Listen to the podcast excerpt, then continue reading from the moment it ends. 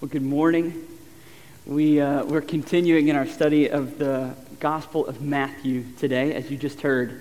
And uh, what a privilege. It has been really refreshing to just be sitting with Jesus week after week. And as you're invited into this journey, the, the hope is that as we set our gaze together on Jesus particular in this, this Gospel of Matthew that is presenting him as Messiah, as King, as the hope of a people that has been growing and, and kind of being prepared for centuries upon centuries. We are going to come to this, this season of celebration, even as we prepare for next Sunday, with our eyes set on this King who is being revealed to us. And in many ways, this is the final passage in the book of Matthew that is preparing the way, that is serving as an introduction to King Jesus. Starting two weeks from now, after Easter, we will plunge into the next passage, which is the start of his teaching ministry in force. And there are five different major chunks in the book of Matthew of Jesus' teaching, in many ways serving to, to reconstitute the five books of Moses. Uh, they're kind of presenting Jesus in the book of Matthew as the great teacher of the people of God, reconstituting the great teachings of the people of God. And so this is the final introduction. And, the, and this morning, in a sense, as Jesus is being fully and completely introduced to us, the hand is extended the hand of invitation, of preparation, of willingness to step in on all that he has for us. And this morning, he is going to, as it were, in introducing himself and his ministry and his teaching, he's going to say, Will you Will you turn and follow me? Will you come with me where I am going, the great king who has finally arrived? And so we're going we're going to make sense of this final note of introduction for Jesus in the Gospel of Matthew as we examine what it looks like to turn and to follow him, recognizing that as we do, we will spread hope wherever we go. So let's, let's look, starting in verse 12, these final notes of introduction of what does it mean to turn? What does it mean to, to, to move with this king? Starting in verse 12, it says this Now, when he heard that John had been arrested, now let's just let's make this note together that Jesus' ministry from the very first moment had ominous clouds hovering over it. He's taking over for John the Baptist. John the Baptist has baptized him and pointed at him and said, Follow him. Here's the one we've been waiting for. And then, as Jesus is inaugurating his public ministry, John is arrested. So, the ominous clouds of opposition have been present with Jesus from the first moment. From the first moment of his public ministry. It says, John had been arrested. He withdrew into Galilee. Galilee is the northern part of the country. Jerusalem, down in the south, is the, the center of religious life for the Israelite people. And when John is arrested, Jesus retreats to the northern area, the unpolished area, the unpopular area, the first area that was carried away in exile years ago because they were the first to, to turn away in their hearts from God. Jesus retreats to the, the area of Galilee. And he left Nazareth, this had been his hometown, and he went li- and lived in Capernaum by the sea in the territory of Zebulun and Naphtali, so that what might what was spoken by the prophet Isaiah might be fulfilled. Now I just want you to pay attention in verse 14. Do you see the first two words in verse 14? It says, so that the purpose of why Jesus is moving to this territory is to purposefully begin to fulfill prophetic words that were spoken about him for hundreds of years. He's very self aware in his movements and what he's doing. He is declaring in word and in action, I'm the one you've been waiting for. The, the prophet Isaiah had said, The land of Zebulun and the land of Naphtali, the way of the sea beyond the Jordan, Galilee of the Gentiles, the people dwelling in darkness have seen a great light. And for those who are dwelling in the region in the shadow of death, on them a light has dawned. Now, if you're familiar with this passage, this is a passage that you may have heard around Christmas time over the years because in the verses that follow this, we, we learn that for to them a child is born and a son is given, and on his shoulder will be the government, and it will increase as he steps into the throne of David, and there will be an increase of peace forever. That this is a messianic passage in Isaiah 9 that is being quoted about the one who's going to take on the fullness of the government on his shoulders forever. And so, what we have here is Jesus actively fulfilling what has been named about him. The place where he lives, and then what he begins to preach is all saying to the world, the introduction is complete and the king has arrived. Did you hear verse 17? What is the word that comes in response to this king is? He says, From that time, Jesus began to preach, saying, Repent. The first word of Jesus' public proclamation, stepping into preaching, he says, Repent, for the kingdom of heaven is at hand. Another way of saying it is, The king has arrived. Wherever the king is, the kingdom is present, and the kingdom is breaking in because the king is on the move. And he says, This is the first statement, the first command, the first invitation on your life is this turn around. Turn around the fullness of the introduction of Jesus, the one who is, who is stepping into ministry with ominous clouds gathering, saying, The kingdom is arriving. I'm fulfilling the hope of the people for hundreds of years. And my first invitation to you, my first command over your heart and your life is this whichever direction you've been heading, stop and turn around. The word for repent literally means to turn, to chart out a new path. And Jesus' first word is it is time. In a sense, he doesn't even pause to say, Let me have you explain to me where you think you've been headed. Tell me where you're headed or what you're going, and let's see if you're on the right track. He says, I don't care where you've been headed or where you're going. It's time to turn around because there's a new path that no one has seen clearly before. The king has arrived. And I just want us to start together this morning, friends, brothers, sisters, with this recognition that the journey with Jesus that we are going on is we're about to start to see him two weeks from now as the great teacher who is telling us how to live fully alive as human beings. The first word is have you, have you turned and started a new direction? The Christian life is actually told in this way one tremendous, massive turn that reshapes the whole of your life, and then a thousand subsequent small turns that is the story of the Christian life. I'm sad this week. I actually I asked permission to share Mark Womack's story, and he gave me permission, and he was really excited for you to hear it. And then he got called into work. He usually sits in this seat in this service, so maybe you see him. Sometimes he talks back to me, which I love. He sits right here, and he said, "Tell everybody I'm sorry I got called into work unexpectedly, but you can still tell my story." When I think about turning, I think about one massive turn and a thousand subsequent turns. And when I first met Mark, we had a mutual friend that said, I think, I think my friend could use some help and some hope. And so I went to his apartment and I started to meet with him.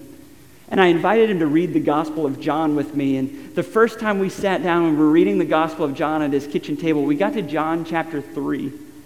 And we read about Nicodemus and the call to be born again and we were talking about what it means to be born again. And as I was talking, Mark got up and he walked out of his kitchen into his bedroom. And I was sitting there and I was like, well, I don't know. Maybe that's the end of the Bible study. I'm not sure. And uh, a couple minutes later, he came in with an armful of books with a black robe draped over him. And he went to the trash can in the kitchen and he threw them all into the trash can. I said, Mark, what is that? And he said, Well, you see, I, have wanted some sort of power because I've felt powerless in a lot of my life. And, and I had finally found it in this. These are all the books about Satan worship and channeling demonic spirits. And he said, This black robe, this is what I wear when I read these books and I practice what's in them. And he said, But if what you just read is true, I don't want this anymore. He said, I want a whole new life because this is dark and I want light and I want life. And on that day, there was a massive turn in my friend Mark's life. And maybe you even heard it. If you were here with us last week, we were talking about the temptation of Satan. And he called out from the front row and he said, Yes, he speaks. He speaks, and I don't want to listen to his voice. That's what he said while we were preaching, because Mark knows what it is to turn towards the voice of the king.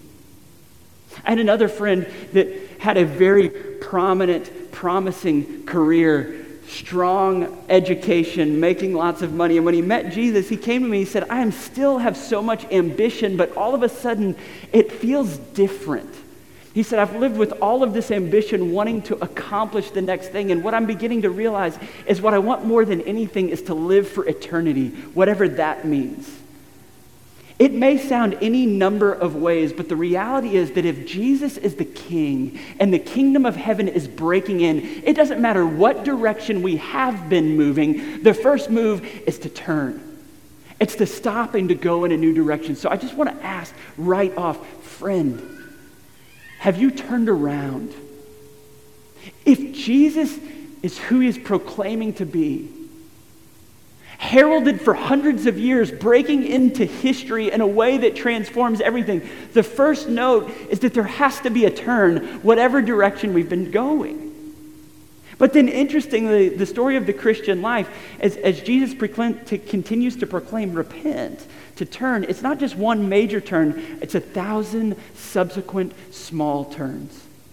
The reality is that he charts out a new path for us. And as we go on that path, we frequently drift this way and this. But by the power of his spirit, he goes, No, no, come back to me. And daily we become a people of repentance that says, I understand what it is to course correct and to turn and say, I'm going to trust and follow his voice first and foremost.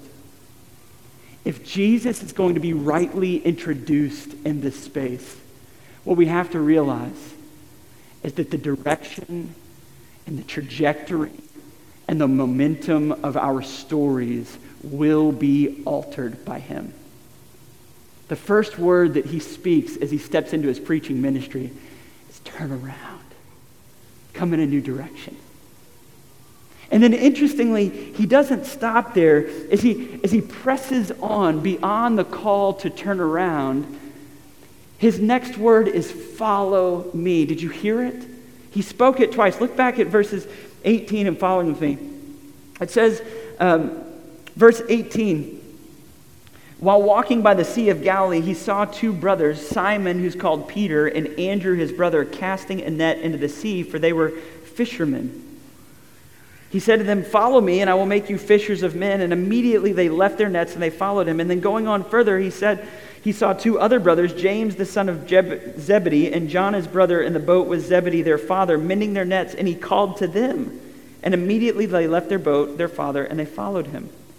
You see, Jesus didn't just come to save souls, He didn't just come reorder your religious life. He came to chart out a whole new path. And after inviting you to turn around, he says, And now here's the new course follow me with the whole of your life. And when Jesus calls, I just, I just want to make note in the fact that he doesn't just save souls, but he's inviting you to a whole new trajectory. Three notes about the way Jesus calls from, this, from these verses. One, he calls ordinary people. He calls ordinary people. Did you hear it? These are his first draft picks for transforming the world. He is setting out to start a movement under these ominous clouds of opposition. He knows that the world wants to stop him, that the powers that be want to, uh, to inhibit what he is going to do. And he's going, I'm looking for my first draft picks.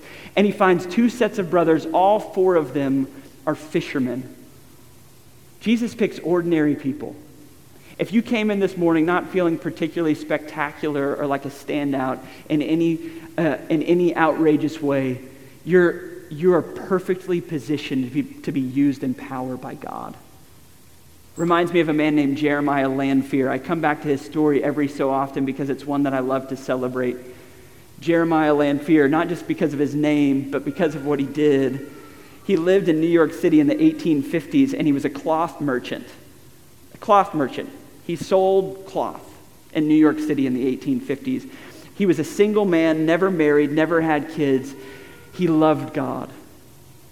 And in the 1850s, he started to share his faith more regularly. He wanted to tell people about Jesus, and he says he had moderately fruitful in telling everyone and everyone to come to church. But, but then, out of, out of conviction, he said, You know what I really need to do is I need to start pleading with God to move. And so he said, I'm going to start at the noon hour at lunchtime. I'm going to start to pray, and I'm just going to ask people to pray with me and ask God to move. And so he, spread, he, he printed up these little fire, flyers and he invited lots of people to come. And he sat down at noon on the first prayer meeting, and he was the only one there. And so for 30 minutes he prayed, and about 30 minutes in, at 12:30, four other people came. And they prayed. And he said, Hey, I'm going to come back again tomorrow. Maybe you want to come. They came back and they brought some friends, and they went and they brought some friends.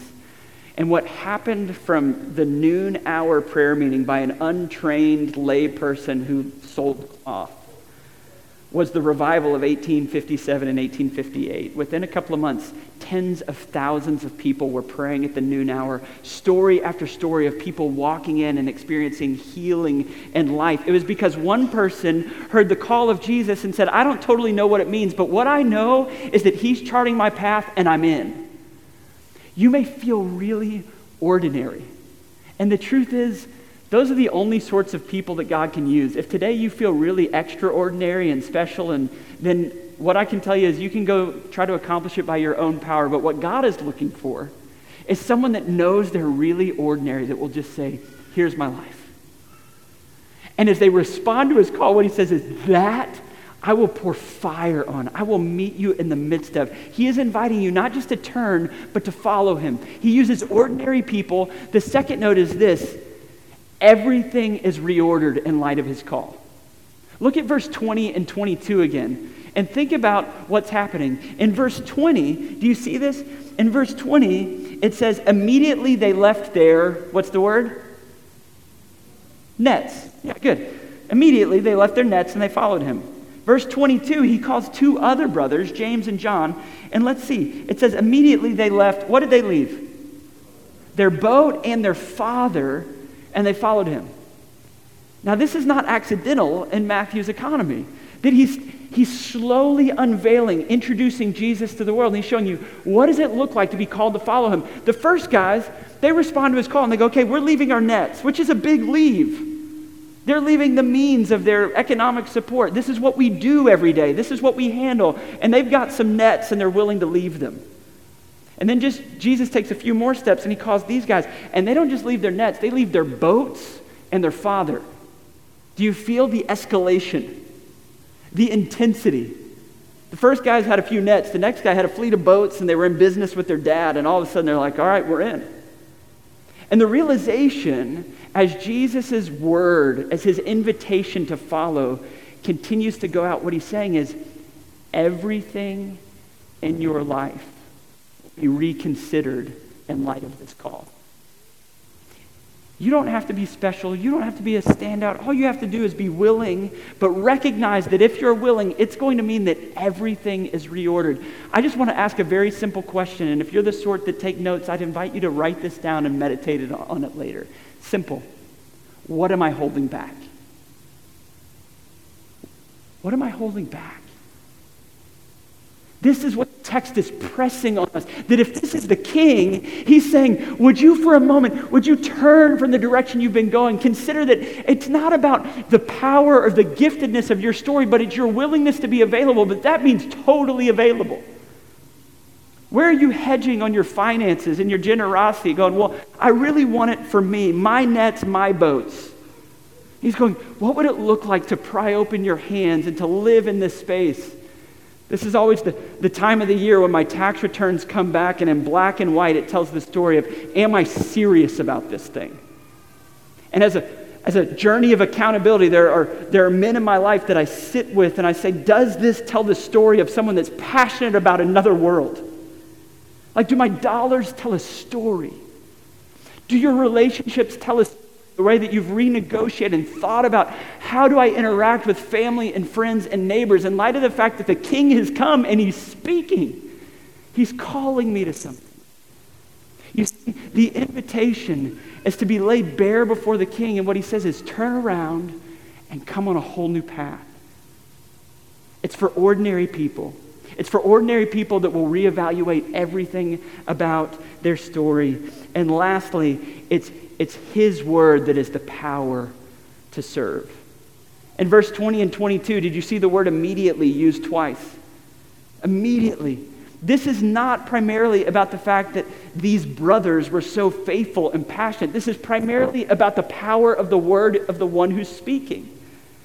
When the word of Jesus comes to your heart and to your life, all of a sudden we are in this place where we recognize that it's the power of his word that transforms us. I, I'll just say this This is why regularly around here we talk about this fact that I hope you see the top of my head regularly. We value the preaching of God's word not because we think Jeremiah or any of the other preachers behind this pulpit have really great opinions, because we don't. We think there's power in the word of God to enact change. And so we need, we need preachers with their nose in the Bible where you're looking at the head at their heads and they're going, look at these words, because if these words are true, everything is different. And I need to be the sort of preacher that when I look out, I see the tops of your heads because you're saying, is that really what it says? Because if it does, how can things still be the same? And if we're the sort of community that's looking at each other's top of the heads, we're going to go to some places we never dared imagine. This is the invitation to value His Word because it's His Word that enacts transformation. Not ours, not our faithfulness, not our boldness, it's Him. And if we're hearing from Him, it will change everything. Not just hearing from a preacher on Sundays, but daily, unhurried time with the power of His Word open before you, saying, God, speak, because your Word will reorder things. You see, the word of Jesus in his final introduction is turn around, follow me. And as you do, you get to be a part of the team that spread, spreads hope to the world. Did you hear it? After Jesus initiates this, this team, his first draft picks are now on the team and they're moving. Did you see it in verses 23 through 25? Hope and healing erupt. They start to spread out in the world. Look back at 23 through 25 with me. It says this He went throughout all of Galilee so he's traveling all over these northern parts, ultimately, where people feel like we are away from the centerpiece of God's work in the world. God's work in the world that takes place down in the temple, takes place in the religious centers. But here he is, he's moving through all of Galilee. He's teaching in their synagogues and he's proclaiming the gospel of the kingdom, the good news that the king has come. It says, and he was healing every disease and every affliction among the people. So his fame spread throughout all of Syria. Now, Syria is even further north from Galilee where he is. So people from this region are now coming in and going back. His fame is spreading that direction as well. And it says they brought with him all of the sick, those afflicted with various diseases and pains and oppressed by demons, epileptics and paralytics, and he healed them. And great crowds followed him from all of Galilee and the Decapolis, and from Jerusalem and Judea, and from beyond the Jordan.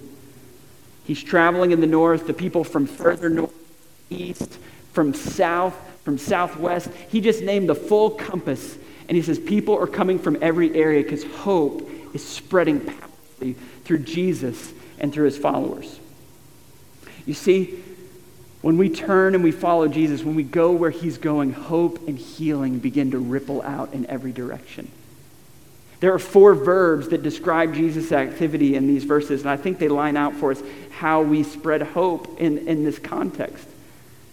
The, fir- the first verb that we saw in, in verse 23 is that he went throughout all of Galilee. We go about, we go throughout. Interestingly, Jesus' work is not primarily taking place in holy spots. It's not in the temple and it's not in the synagogue. He just met four dudes where they work. He showed up at their workplace and he said, okay, everything's going to be different now. The front door of the church is not a Sunday gathering event with a preacher behind a pulpit. The front door of the church is your life, it's your front yard. It's your office. The invitation here, the, fir- the first verb that describes how they begin to spread hope, is they went all about. They traveled all about, saying, The kingdom is available wherever it is that you are. And then it says that he was teaching. Now, there's this interesting note teaching and preaching. Sometimes we just lump those together.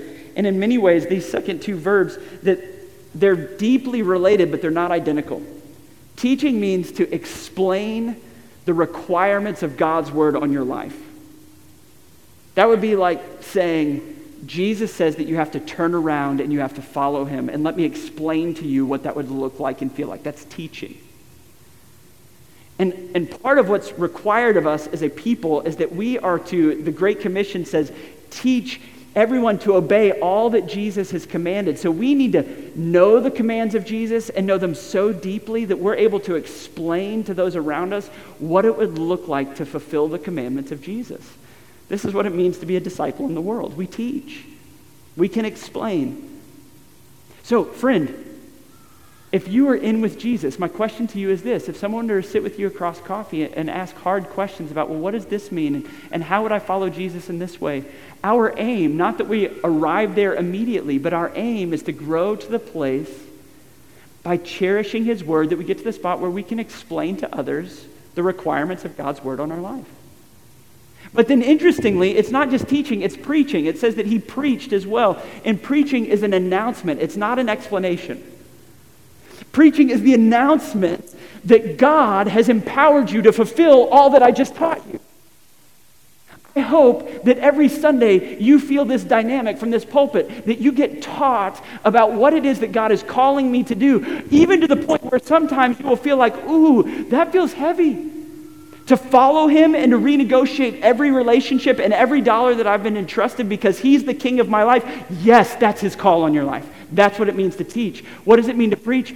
By the way, he has given you everything that you need and the completed work of his son in the presence of his Holy Spirit to fulfill what he just called you to. That is the announcement that he has accomplished something in Jesus that you were never going to be able to accomplish on your own. We need to be the sort of people that go about teaching and preaching, calling people to follow God, and then helping them to realize that in Jesus it's actually possible. By His grace, we can do it. And then lastly, it says over and over that He was healing. Did you see that? This list of all the sorts of things that He was healing. He was healing the sick, their diseases and their pains, and demons and epileptics and paralytics. He healed them. What we need to realize is that Jesus offers healing in the fullness. That he touches the whole person in the sense that he's not just saying, experience me spiritually, but experience me in the whole of your life. So, so just a, a brief note Jesus can heal. And we're the sort of people, we're actually commanded in the New Testament that if you're sick, come to the elders and let them anoint you with oil and pray for healing. And we do that sort of thing around here because we actually believe God's word. So we believe God can and does heal. I also think it's important to note that this is one of the places where the, the kingdom breaks in, and it is oftentimes non Christians that are being healed so that they taste the kingdom and trust Jesus for their actual full healing. So God can and does heal, but ultimately the great healing that He's offering, the hope and that He's healing, healing that He's offering goes even beyond the physical. It is the physical, but it's so much deeper and truer than the physical in such a way that those who've trusted in Jesus and experienced his healing realize I am healed forever, even though something eventually is going to kill me. He is offering them hope and healing in the truest sense. And it says the crowds flocked because don't the crowds need hope and healing? Well, as we come to the conclusion, I just want you to consider this reality that here's Jesus saying, Turn and follow me and we will spread hope to the world as we do. And the crowds begin to flock. And it's these very crowds that flock having been healed. These are the same sort of crowds that on Palm Sunday, the particular Sunday that we're remembering even this week, as next week we look forward to celebrating Easter. It was on Palm Sunday where the very crowds that had been healed by Jesus, who had experienced his touch physically, they welcomed him as Savior. But then, a few days later, they were calling crucify that Jesus, and saying, Follow me, we know where his path leads. His path leads unexpectedly to his own death and demise. Because as Jesus is saying, Follow me, he's saying, Follow me in submitting to the voice of my Father in heaven, whose aim for you is not just that your diseases be healed, but your eternal ailment, your separation from God, and your sin be addressed. And I'm going to do that by the power of my own blood and death. I'm a king like no other. And as I am raised up on a cross with a crown of thorns, what you are going to see is a king who came not to wield his power for his own good, but for yours. A king that's worth following because he always loves and serves those in his care. And not only did he die to pay the price for our sins, but then he buried the punishment and he came back to life saying, There is healing in my wings, the sort of healing that secures you eternally. Friends, the king has come. We have, over the last several weeks in the book of Matthew, seen the fullness of his introduction. And we're going to begin to prioritize his teaching together as we submit to him under his feet, as we listen for his voice and receive it authoritatively over us as a community. But if we are going to be prepared for that sort of experience, this is the call on your life today. Turn around, follow him. And as you allow him to chart out the fullness of your course, what you will find is that you and I get to spread hope in this city in a way that abounds we want to be those sorts of people who herald that sort of king for his glory, for our joy. Let's be those people. Amen. Let me pray for us. God, we, um, uh, we were harassed, helpless, lost, without hope in the world. This is what it means to be human beings riddled with sin separated from the source of life and joy and hope, which is the Creator God who beckons to us. This was our plight, every one of us. But thank you that you, in your great mercy and abounding steadfast love, you came in the person and the work of Jesus to break in. Thank you that the prophecies of Isaiah were fulfilled in Jesus, and that Jesus, on your shoulders, will be the government that lasts forever, peace that will endure. I pray that we would have ears to hear Oh God, if there's anyone here that is yet to trust in Jesus, I pray that even now, by the power of your Spirit, you would help them to turn towards you, to recognize the, the desperation of any path that is not Jesus' path. And I pray that we would be a people that, in turning, say, You can have it all. You can have it all. We re, re navigate everything in light of your calling. So, God, I pray that hope, healing would abound and spread forth from this body as we turn and follow you wherever you lead. We bless you, we pray it in Jesus' name. Amen.